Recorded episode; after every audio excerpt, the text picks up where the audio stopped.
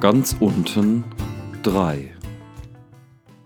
Die zwei Löwen erheben sich, um einem weiteren Platz zu machen. Es ist ein riesenhaftes Tier.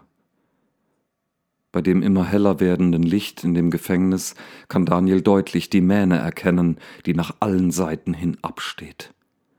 Einem Reflex folgend steht auch Daniel auf, zumindest versucht er es. Doch dann werden ihm die Knie so weich, dass er nach hinten fällt. Alles dreht sich. Langsam rutscht er an der Wand zu Boden. Sein Kopf streift unsanft über den rauen Stein. Er merkt es kaum.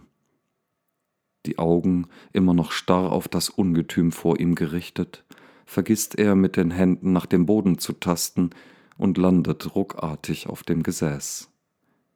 Dann sackt er vollends in sich zusammen. Die drei großen Schatten stehen unmittelbar vor ihm.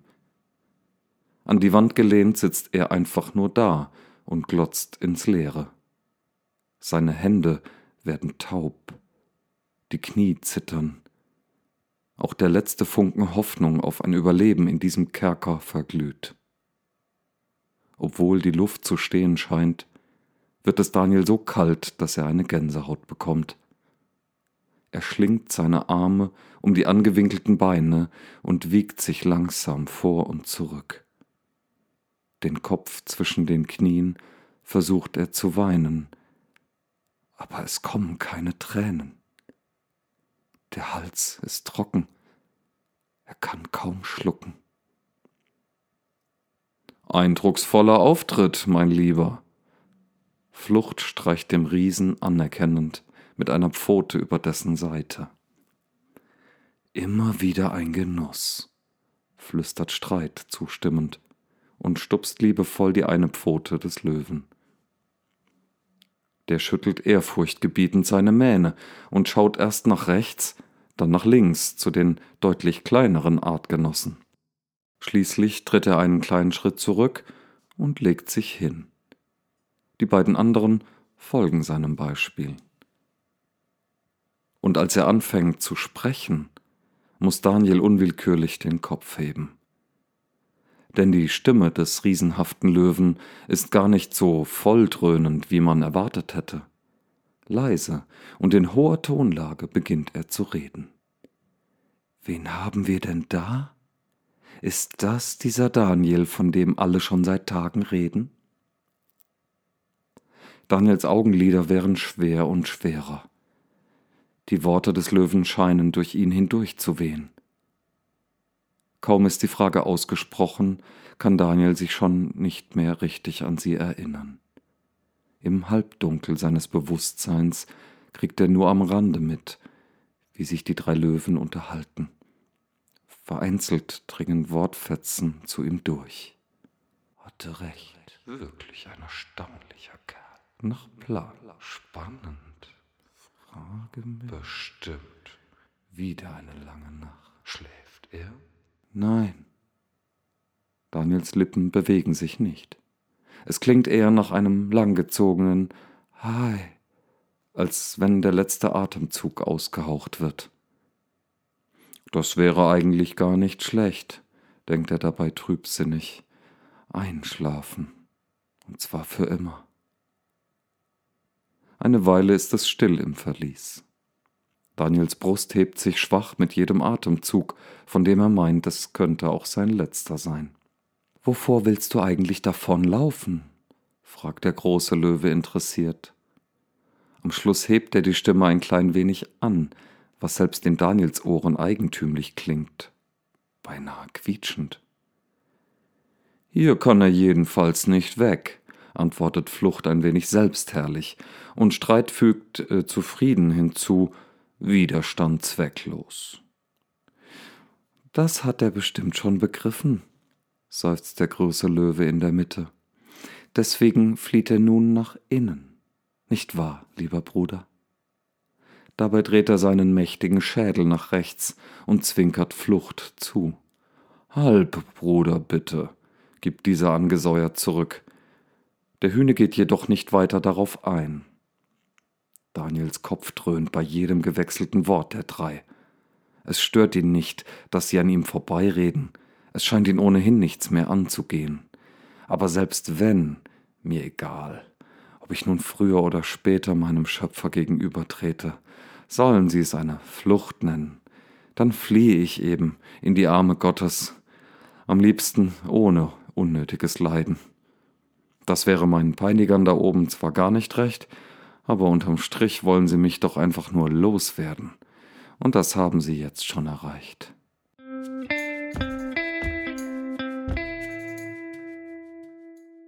He, fährt Streit zwischen Daniels Gedanken.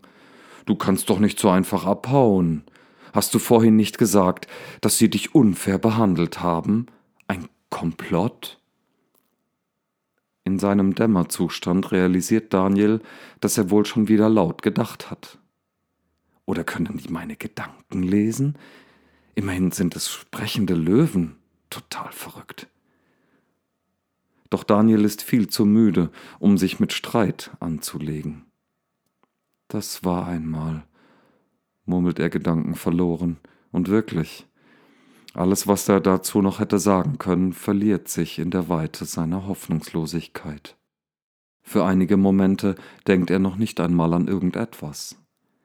Ohne zu wissen, wie viel Zeit darüber vergangen ist, wird Daniel bewusst, dass ihm dieser Zustand eigentlich gefällt.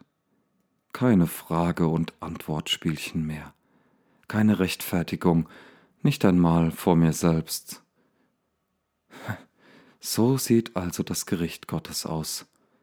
Es gibt nichts mehr zu sagen. Mein Verstand ist angesichts des Endes so blass, dass ich leicht zu durchschauen bin. So weit waren wir vorhin auch schon fast, raunt Streit den beiden anderen Löwen zu. Selbsterkenntnis im Angesicht des Endes. Sehr heilsam. Und er fügt gehässig hinzu, welche anständige Raubkatze will schon bitteres Fleisch essen? Wir sind doch keine Hyänen, diese Aasfresser. Daniel hört zwar die zynischen Worte, kann aber rein gar nichts damit anfangen. Sie gehören in sein altes Leben, wo jeder nur an sich selbst denkt. Aber das liegt alles hinter ihm. Nun kümmert es sie nicht mehr, was aus ihm wird. Wie um Abschied zu nehmen, öffnet er die Augenlider ein Stück weit. Die mächtige Visage des Löwen direkt vor ihm macht ihm keine Angst mehr. Er schaut dem Tier in die grünen Augen und fragt leise, als ginge es um ein Geheimnis. Wie heißt du denn? Belustigt fällt Daniel auf, dass er fast wie ein Betrunkener klingt, der seine Stimmbänder nicht mehr unter Kontrolle hat. Heißt du etwa? Doch er vollendet die Frage nicht, weil er gar keine Idee hat, wie der Löwe heißen könnte. Überhaupt fallen ihm manche Wörter nicht mehr ein, obwohl sie auf der Zunge zu liegen scheinen. Nicht einmal in Gedanken kriegt er sie richtig zu fassen. Ich bin schwach, sagt der riesige Löwe in der Mitte, bevor Daniel einen peinlichen Vorschlag machen kann.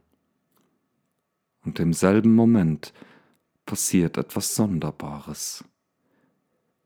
Eigentlich möchte Daniel herzhaft über diesen unpassenden Namen lachen, aber er kann es nicht. Keinen Laut bringt er heraus, als ob mehr als nur Wörter und Buchstaben aus seinem Hirn verschwunden sind. Den Mund halb geöffnet, setzt er noch einmal an, aber ohne Erfolg. Verdutzt will er blinzeln und stellt fest, dass ihm schon der zweite Augenaufschlag nicht mehr gelingen will. Nichts hindert die Bewegung, es ist kein mechanisches Problem, Weder Kehle noch Augen sind in irgendeiner Weise beeinträchtigt.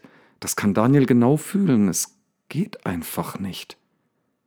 Nichts geht mehr. Er sitzt einfach nur an der Wand und staunt über diesen unerklärlichen Zustand. Wie heißt das noch gleich? Zu doof, dass er es nicht mehr weiß. Dabei gab es diesen Mann in der Nachbarschaft, der sich auch nicht mehr rühren konnte. Er saß den lieben langen Tag einfach nur da. Wie hat er bloß die Tage herumgebracht? Es musste sich wie eine Ewigkeit anfühlen, so gelähmt zu. Ha, da war es wieder. Gelähmt. Genauso fühlte er sich gerade, unfähig zu allem. Daniel holt tief Luft und staunt. Er kann ja noch atmen. Also ist er nicht tot. Und das Wort ist ihm auch wieder eingefallen. Die Kräfte scheinen langsam wiederzukommen. Als nächstes schlägt er die Augen auf und merkt gleich, dass es im Verlies noch heller geworden ist. Wenigstens ein bisschen. Nur langsam lässt er die Augen umherschweifen. Mit glasigem Blick schaut er zu den Löwen. Sie liegen immer noch entspannt vor ihm und schauen ihn erwartungsvoll an. Willkommen zurück, sagt Flucht. Wolltest du nicht gehen? versucht Streit ihn zu provozieren. Wieder unter den Lebenden? sinniert schwach. Siehst du wieder klar? fragt eine vierte Stimme. Das war ganz unten, drittes Kapitel von Daniel Meisinger. Fortsetzung folgt.